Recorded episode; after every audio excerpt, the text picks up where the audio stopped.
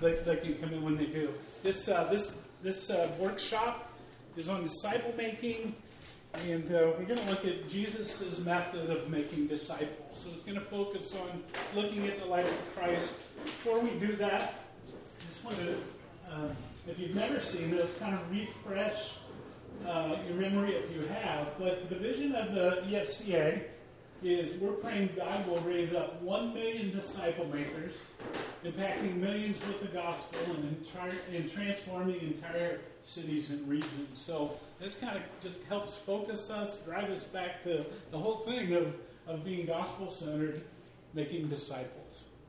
And uh, one of the things that, that I think is important for us to be reminded of making disciple makers is not one of the things we're supposed to do, it's the thing we're supposed to do. And sometimes we get off track and it becomes one of the things. So, a little interaction with me this, this afternoon, if you would. Uh, I think there's five things churches and church leaders have to answer. And the first one is this What's the difference between disciple being, or discipleship as we call it, and disciple making? And the second part of that question is everyone called to be a disciple maker? How would you answer that?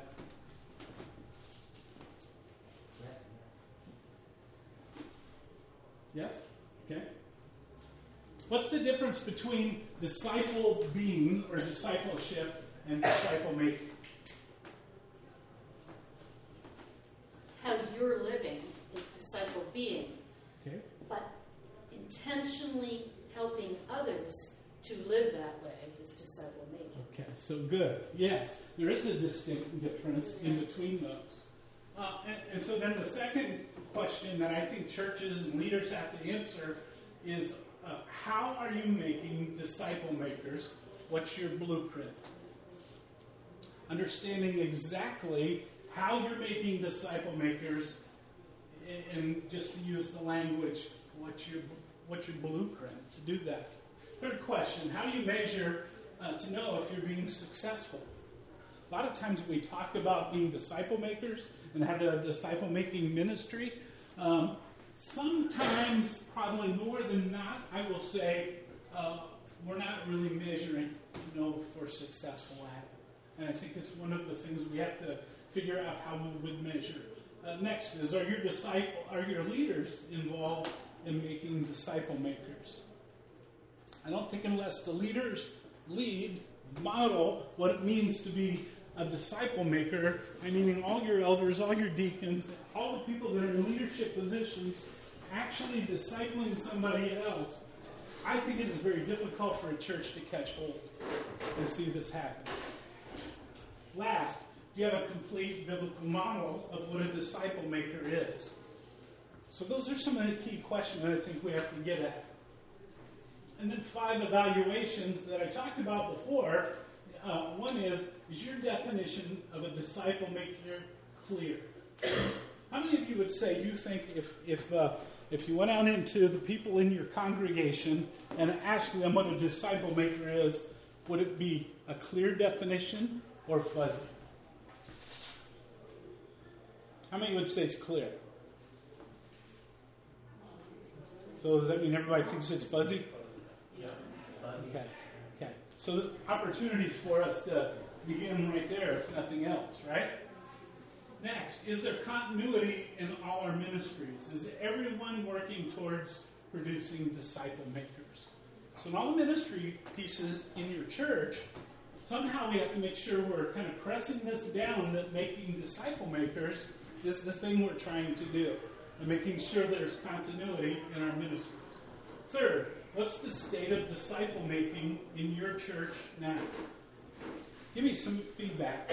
Who will be brave enough to give me a read? What's the state of disciple making in your church right now?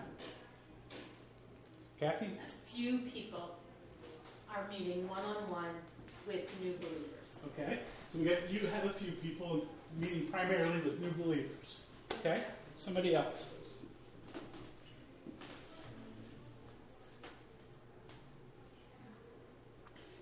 See, I got to get you engaged. You just say lunch and then step through a business meeting.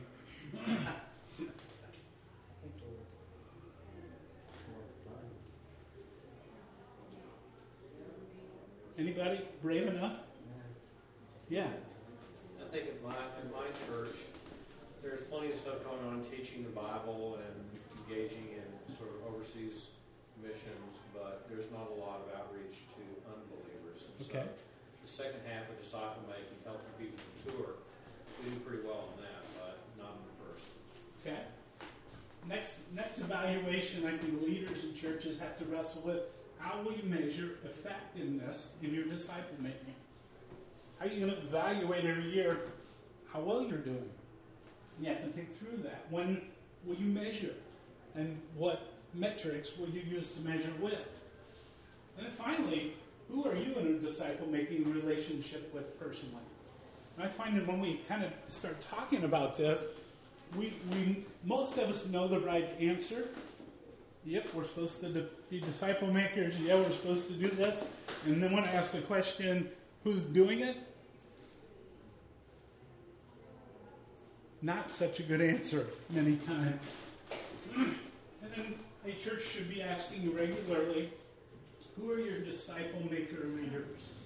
Who in your church are the leaders in this that, that you can get hold of, the kind of the low hanging fruit, and begin to invest in? Okay, let me start to transition with you a little bit. What do you think Jesus meant by the term disciple? What are some terms that, that uh, come to mind for you? Devotee. Okay, devoted person. All right, what else? Follower, A follower. Good. Keep going. student, What's that? student. A student. Okay. Paul. In all the cases of the men that Jesus called, there was a leaving of one life in pursuit of another life. Okay. Good. What else?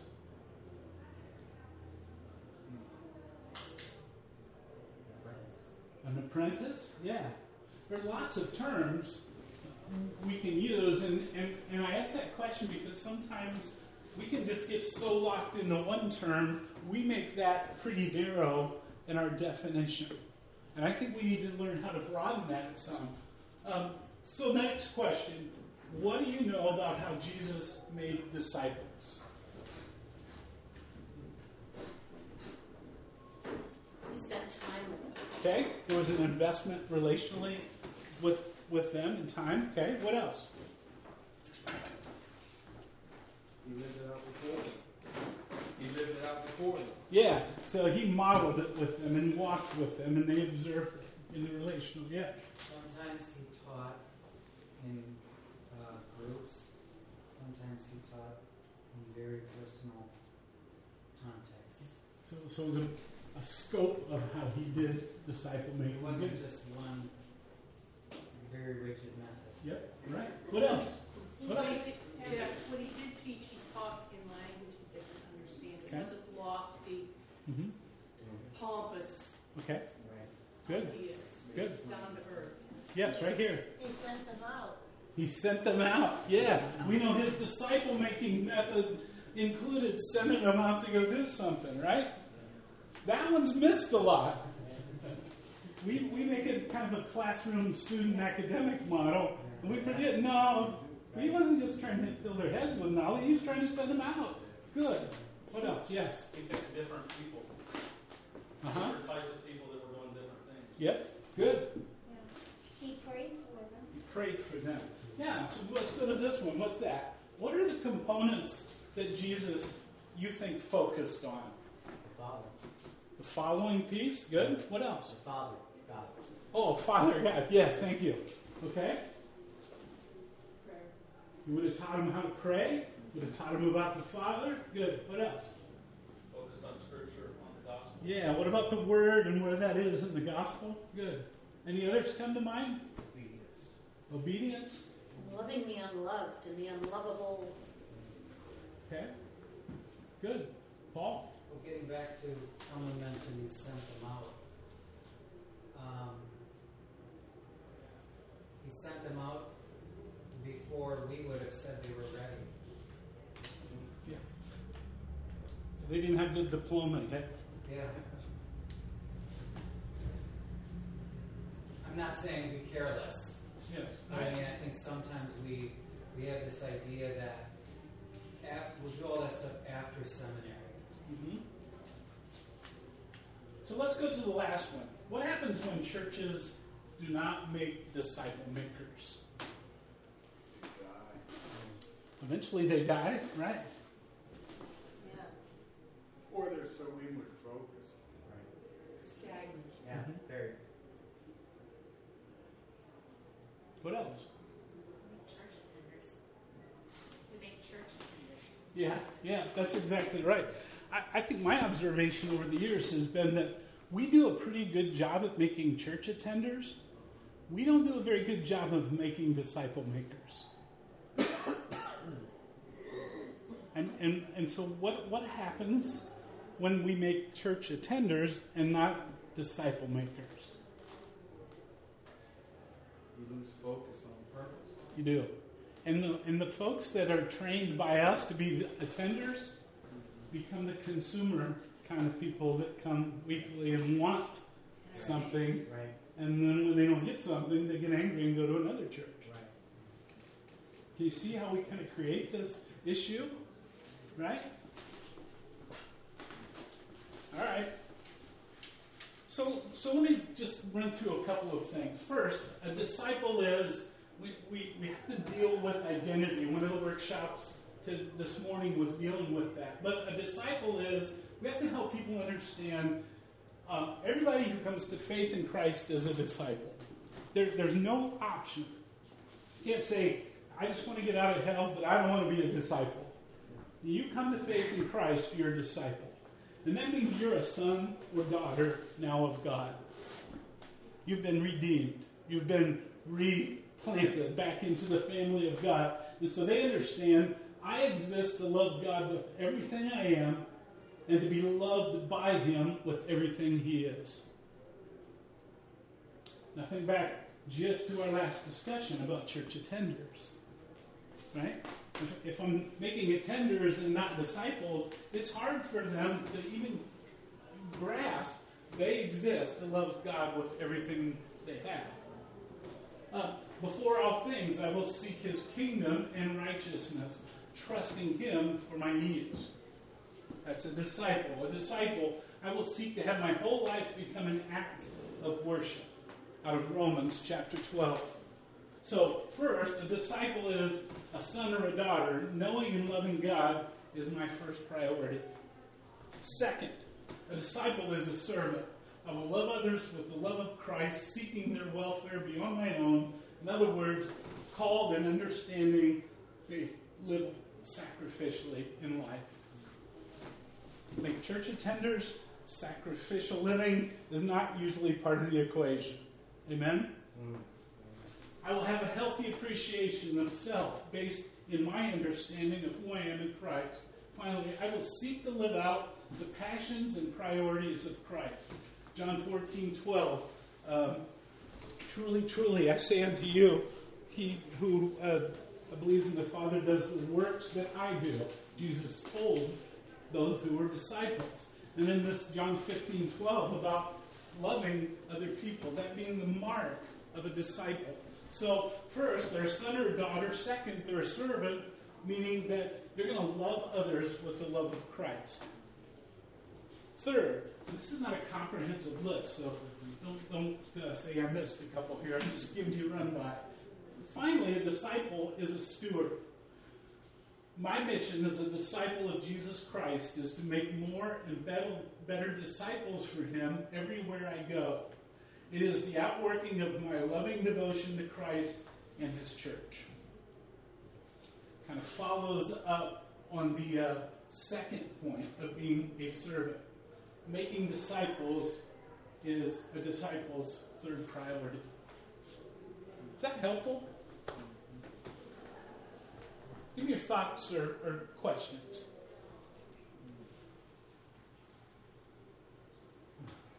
Any? What's that? Puts it kind of in orderly fashion, so to speak. Yeah, right. If I am a son or a daughter, then I'm going to be a servant. And I'm going to love like Christ loved, because that's not an option. And if I love like Christ loved, then that means I'm going to be a steward and live out making disciples the rest of my life, the thing that He called me to. Ran across this uh, some years ago, and it was it's a guy named uh, Bill Allison of Cadre Ministries, and it's uh, kind of a, his putting into words of the Great Commission and how the disciples might have heard this uh, in their own minds when Jesus spoke it. So he says, they hear it like this Guys, you know what I've done with you for the last three and a half years. Repeat that in the exact same way over and over again. Starting right now, as you go about your lives, do exactly what I did with you, with others, and help them to do it with others without ever stopping. When you tell others about me, some will believe and follow me. Baptize them in the name of the Father, and the Son, and the Holy Spirit. Be sure to pull them close, like I did with you, and to show them how to love God, love people, and make disciples. Until every ethnic group in the world has disciples who are making more disciples. As you live by disciple making way of life, you can have full assurance of my presence, power, and provision, for I'm always with you. Isn't that interesting? It's just a, a, very useful way of thinking when Jesus in Matthew 28 shared the Great Commission, that they probably heard it something like this. Here's some general observations. You hit on some of them. Jesus never did ministry alone, he was always apprenticing someone. Can you name a time for me, with the exception of going to a mountaintop and pray all night several times? Can you think of a time that Jesus just took off on his own without bringing somebody with him? In the desert. Maybe in the desert, right? Maybe in the desert. Right, that was before he started. Yep. Right. Other than that, he was always inviting somebody to come and bringing them along. He was diverse in his geography, in his culture, and in people he discipled. He modeled what a spiritual life was to be like. Think of the disciples traveling with him because they were always on the move. They would have watched how he prayed, they watched how he worshiped, they watched how he shared the gospel. They would have watched how he used the word and taught from it. His disciple making model was relationally based. And so Jesus modeled the way of a disciple and then handed it off with an expectation for others to follow his way. There was a goal not just to train them, but to hand off the method as well so they could reproduce it. Here's an interesting thought for you. What was the backup plan if the disciples that Jesus trained uh, didn't take it and go with it? What's plan B? Man, that doesn't sound like a very good business model, does it? No contingency plan? I mean, he, he just simply taught them, modeled it, and then said, go do it. No backup plan. So I want to keep moving down this funnel a little bit with this. And I want us to think about the rabbinic model that Jesus probably used. Now, uh, during those days, the rabbis would uh, gather people to themselves. A lot of them would apply to be a follower of a rabbi, and they would accept some, and that meant they spent an extended amount of time with him and follow him. Uh, they would follow or literally walk after the rabbi, and they would spend time with them. They watched how he prayed, they watched how he uh, dealt with the sacraments. I mean, they observed everything he did. A book I read about two years ago uh, recounted a story that uh, during this time it was a, a, a, kind of a common understanding that a disciple desired to be covered in the dust of the rabbi, meaning they followed so closely, they were so closely connected, the dust from his feet would, would just kind of bathe them. So I think there's a fourfold method that Jesus used from this rabbinical model. First, there would be instruction. We see the scriptures where Jesus provided instruction. But it wasn't an academic exercise, it was instruction with interaction or wisdom over knowledge. What's the difference between wisdom and knowledge? Practical application. Yeah. you know what? I think it's easy if we're not careful to do classroom settings, and that's why relationship is so essential in disciple making. It's easy to do classroom teaching and for people to gain knowledge and never learn wisdom. And so he would include instruction with interaction so that he was kind of helping them gain wisdom over just knowledge. Second, it was imitation. And so his teaching method was imitation in every area of his life by this relationship. It's interesting when you think about it like this Jesus didn't go to Jerusalem, build a new temple or synagogue, and say, hey, come to Jerusalem, and I'll set up a shop here and I'll teach you if you want. Come on down. He didn't teach him how to preach, he didn't teach him how to teach a Sunday school class or gather a small group or any of those things. But one of the main things they asked him to teach them was what? How to pray. So Jesus said, Look, you're going to follow me, then it's going to mean we're going to be on the move together. And you'll come with me and you'll learn how I pray. And you'll watch me go through Samaria and talk to the Samaritan woman. You're going to do all these things that you're probably not going to like. But I'm going to teach you for wisdom, not knowledge. Third component is examination. There'd be an exi- assignment with accountability, uh, meaning when they did the first two, uh, he expected them to do it. Can you think of uh, any time in Jesus' life where we can read in the scriptures there was an examination?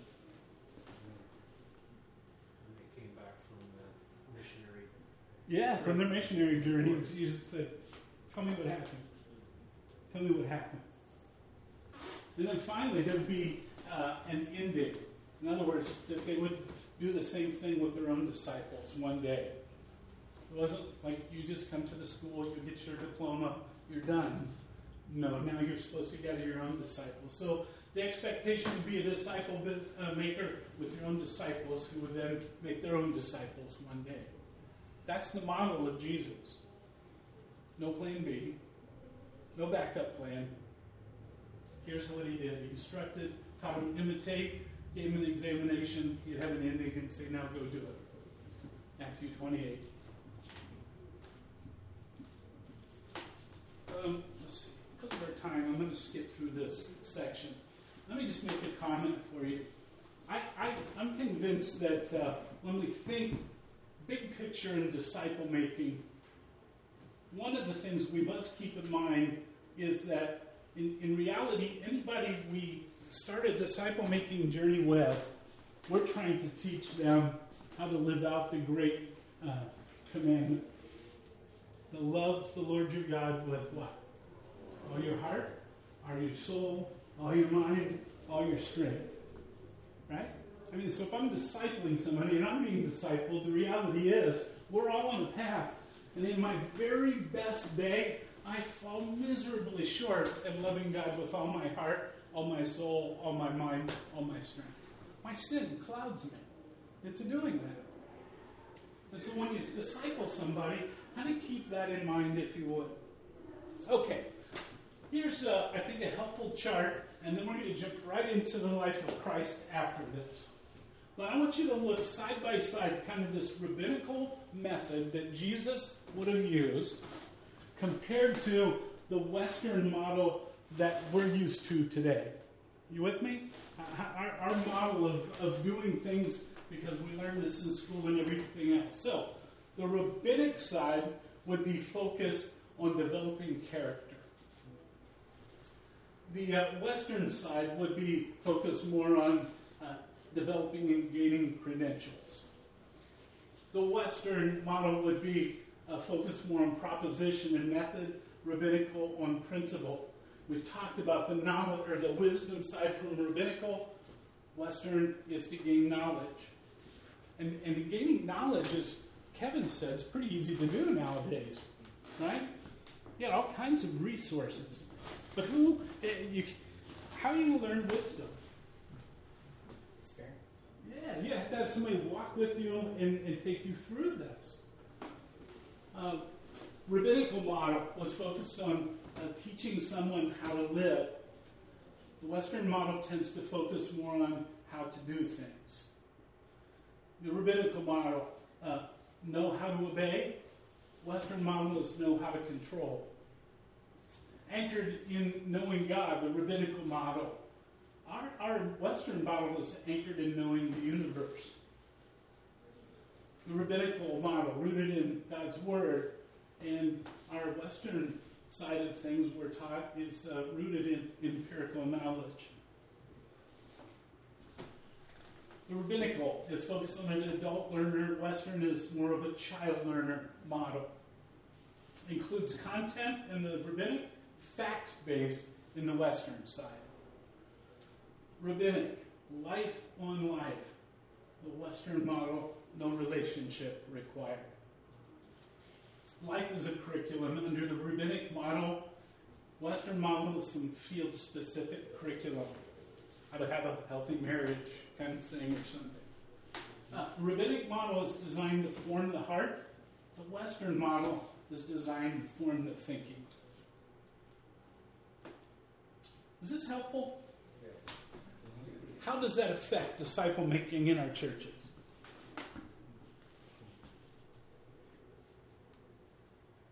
We win somebody to Christ, and their natural tendency, thinking of these, these two slides, is what?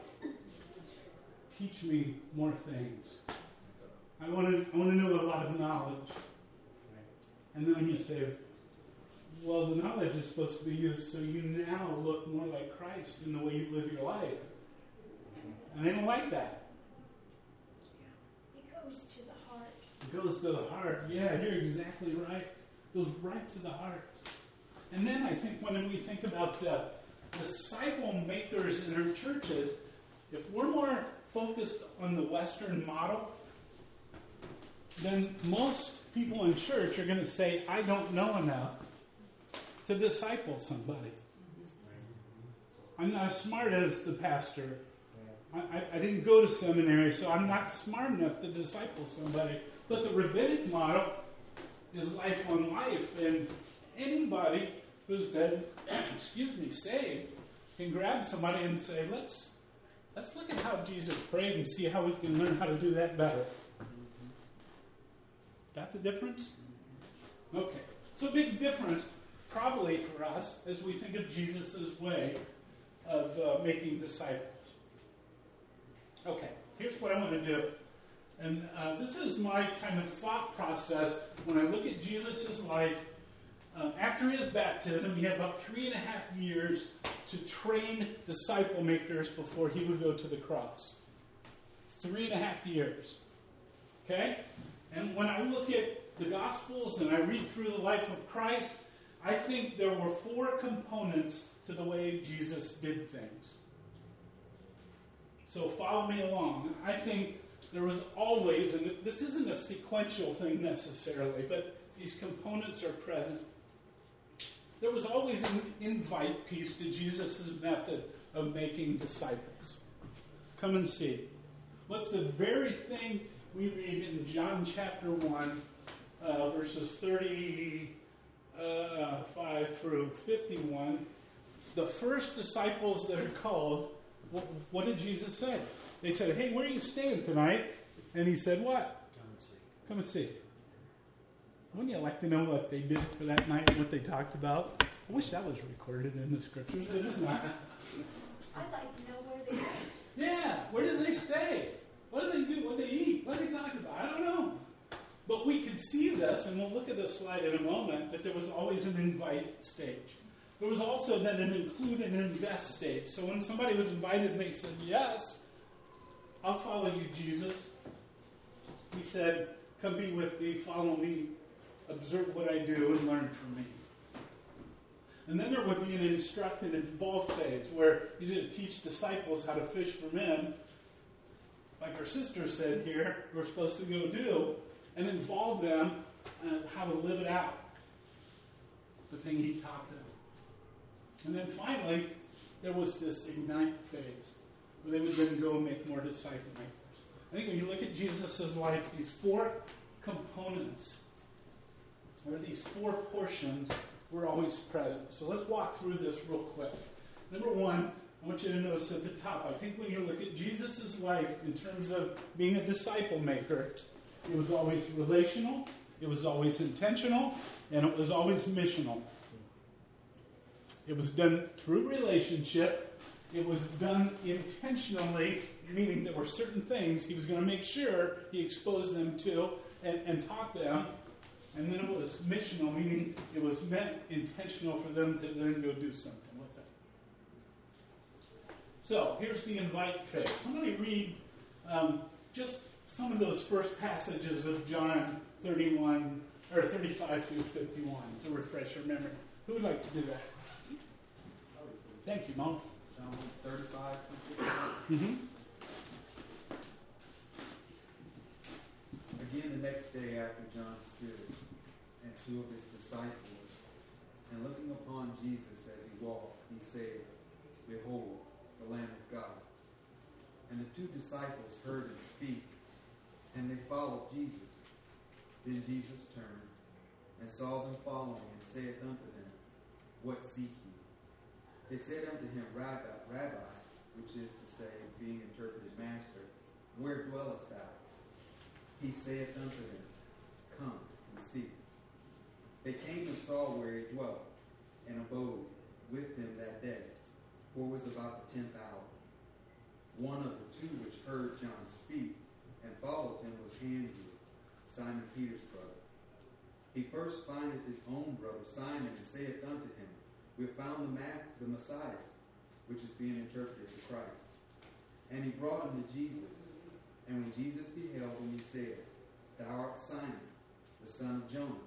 Thou shalt be called Cephas, which, by, which is by interpretation a stone. The day following, Jesus would go forth into Galilee, and findeth Philip, and saith unto him, Follow me. Now Philip was of Bethsaida, the city of Andrew and Peter. Philip findeth Nathanael, and saith unto him, We found him of whom Moses and the law and the prophets did write, Jesus of Nazareth, the son of Joseph. And Nathanael said unto him, Can there any good thing come out of Nazareth? Philip saith unto him, Come and see. Jesus saw Nathanael coming to him and said unto him, Behold, an Israelite indeed, in whom is no guile. Nathanael said unto him, Whence knowest thou me? Jesus answered and said unto him, Before that Philip called thee, when thou wast under the fig tree, I saw thee. Nathanael answered and said unto him, Rabbi, thou art the Son of God, thou art the King of Israel. Jesus answered and said unto him, Because I said unto thee, I saw thee under the fig tree, believest thou? Thou shalt see greater things than these. He saith unto him, Verily, verily, I say unto you, hereafter ye shall see heaven open and the angels of God ascending and descending upon the Son of Man. Thank you. How, how do you see this invite phase lived out in these passages? Jesus obviously did it at first, right? Did they pick up on that? They, they were saying, hey, come see. You got to come see the Messiah we just found. Yeah, um, yeah, let's go see. And think about that. You know, one of, one of the things I want to caution us on as church leaders is this. If you're not careful, it's easier to connect people to church than to Christ. Okay? It, it's easier to connect people to church than Christ. And one of the ways you know that is if you uh, you get a chance to meet somebody, you ask them about their spiritual life, and they begin saying things like, "Well, I grew up in this church. I grew up in this church, and I used to do this in this church." And then you say, "Tell me about Jesus." That's great. When you meet Jesus, what's your life like with Jesus? And they kind of get the blank stare. You know, they've been connected to church. Jesus was inviting them to come and discover who he was. I think one of the things we have to try and work at is, is changing our disciple making mindset to, to think how do we invite people now to come discover Christ more than come discover church? And here's what's interesting You can do that outside of church. I can do that over a cup of coffee for weeks or months even. Hey, let's study who Jesus is. Jeff, Yeah. if within the body of Christ, we are living out Christ's example, and people come and see Him in us and how we relate to each other Mm-hmm. in Christ, they see Christ in us, and they're drawn to Him. Yep. Not all the stuff that's going on. The stuff that's going on might be the vehicle to get them to church to see, but also, like you said, elsewhere, wherever we go, at work, at home, at play, see Christ in us, and we get the opportunity to share Yeah. with them Yes. the life of Christ. Yes. So it's relational. It is. It's relational. It's inviting them. And it just takes an invitation. I can say no. Okay, so they say no. But if you don't ask, they don't even get a chance to say no. Paul. Where do you think um, we are today in our evangelism training as far as the use of our own personal testimony? It, it just seemed like there was a day decades ago when that was an important element. And you even see that here in the Gospel of John Yeah. that you know, it's that I was once blind and now I see it. Yep. I don't know everything. I don't Yeah. have to know everything, but this is one thing I do know. I wonder how many of our people feel that Yeah. and know that. I would, I would agree with you. Um, I, I believe that uh, number one, I can get, I could go to Ashland or Mansfield or any city, and I can probably find lots of people who would argue the Bible with me, or argue about Christianity. It's not too hard in today's world. Would you agree? But you know what? When I share my testimony that I was once blind, now I see, and the gospel is a part of that, how's anybody going to tell me that didn't happen in my life? And, and I did just what I think Jesus is telling us to do as you go. Be ready to do that. He converts the heart. I can't save anybody. He transforms the believer. I can't transform anybody. My responsibility is to share the good news. God's job is to convert the heart. Amen? And so I appreciate that. Yeah, I, I think there's great opportunity for us to help our people learn how to share their testimony, including the gospel. So I think there's a, I'm going to run out of time, a pathway barrier that uh, we run into, that we have to address, that keeps us stuck in the invite phase, even. And it's this we assume people know how to discover Jesus.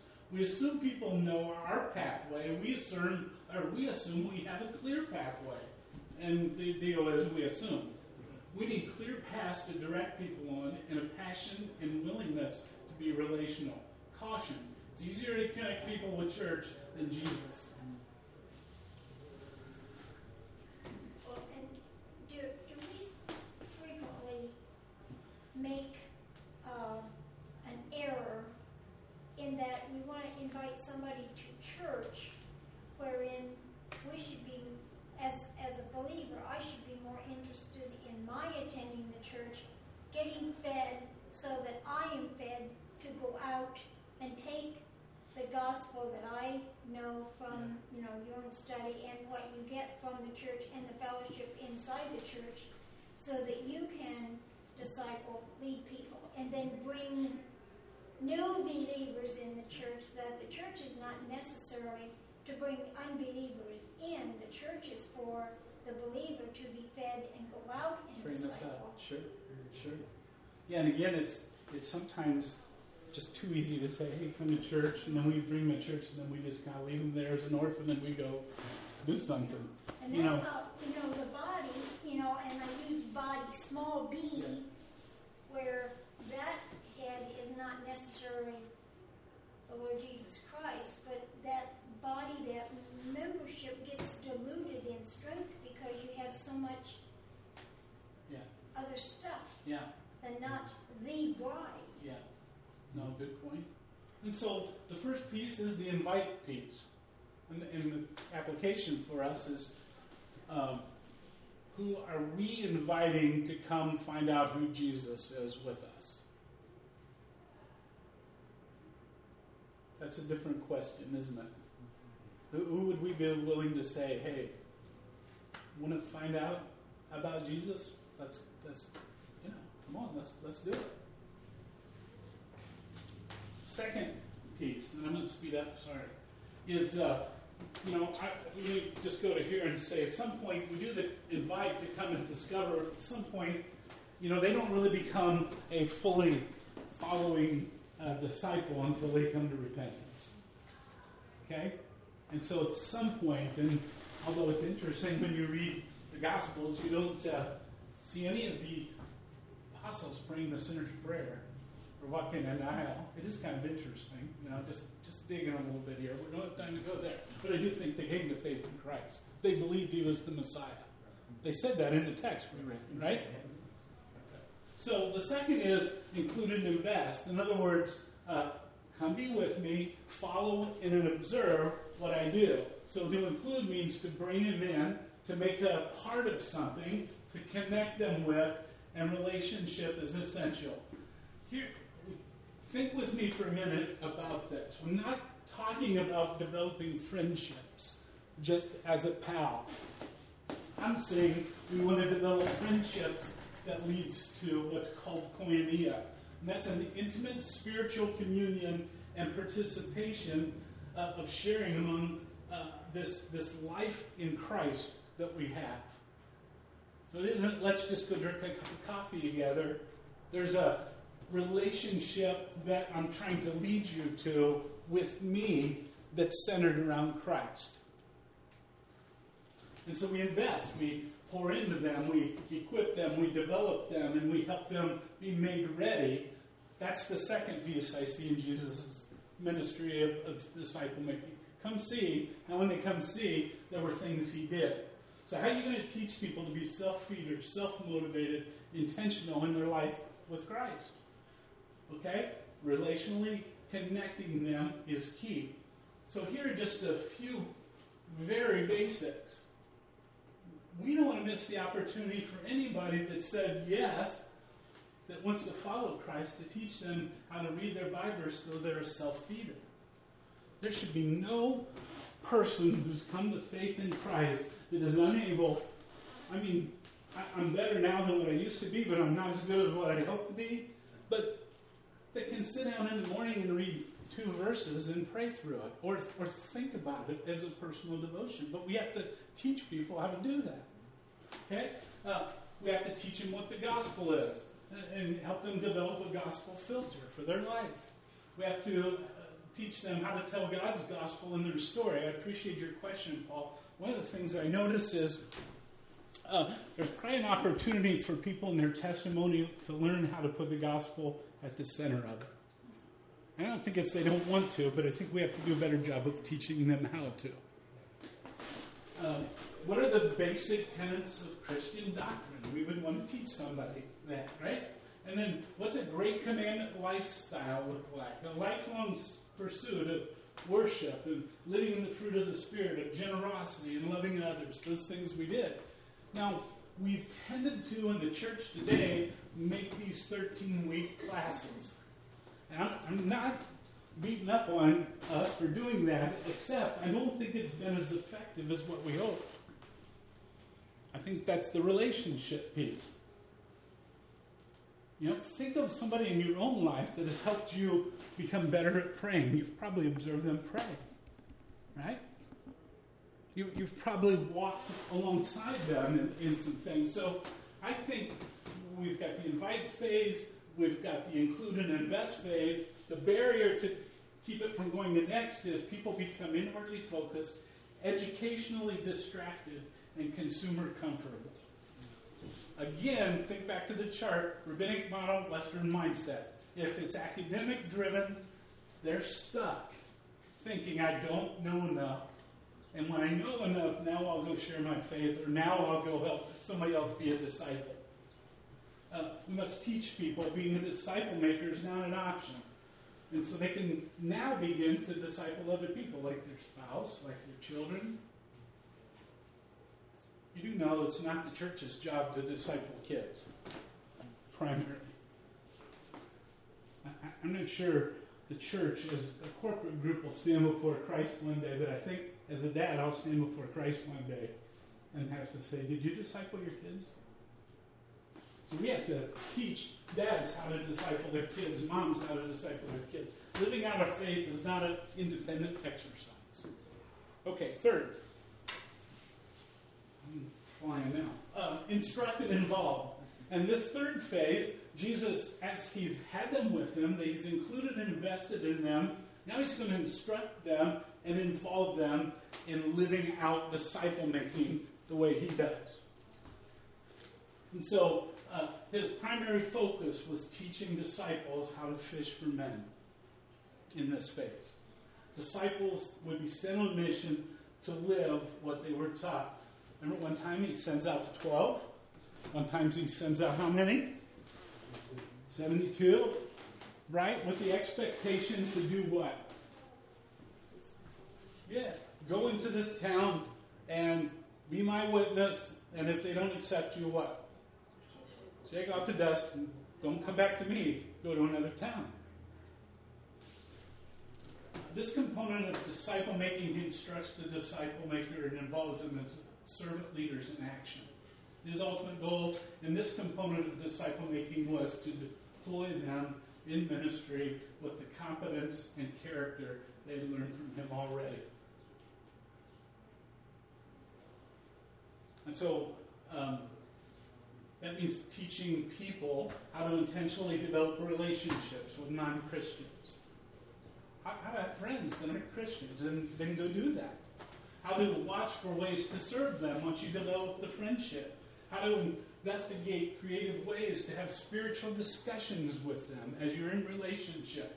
How to lift them in prayer regularly and love them. And then finally, looking for gospel opportunities, looking uh, teaching them to listen for open doors, and then uh, ways that they can lead people to Christ. Paul, you said it's really learning people to tell their story. And then the last phase is the ignite phase, and it's go make other disciple makers. And so I think you look at Jesus' life, and this is a packed in.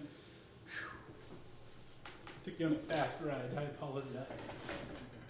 But look at Jesus' life, we see the invite component, we see the include and invest component, we see the instruct and involve component, and then we see the ignite component. And what was the result of that? So here's the summary of Jesus' multiplication process from the book of Acts. Uh, the first one didn't come up for some reason, but within two years, disciples filled Jerusalem, and they were already multiplying other disciples. Within two years of Jesus' death, four and a half years later, Acts 9.31 says they're multiplying churches because they had made disciple makers. 19 years later, it says they're all over the world making disciples. And then finally, 28 years later, all over the world, the gospel's bearing fruit. That was Jesus' pretty simple disciple making model. Now, last question, and I'm going to close this in prayer. Is there any part of that chart that we looked at that we are unable to carry out?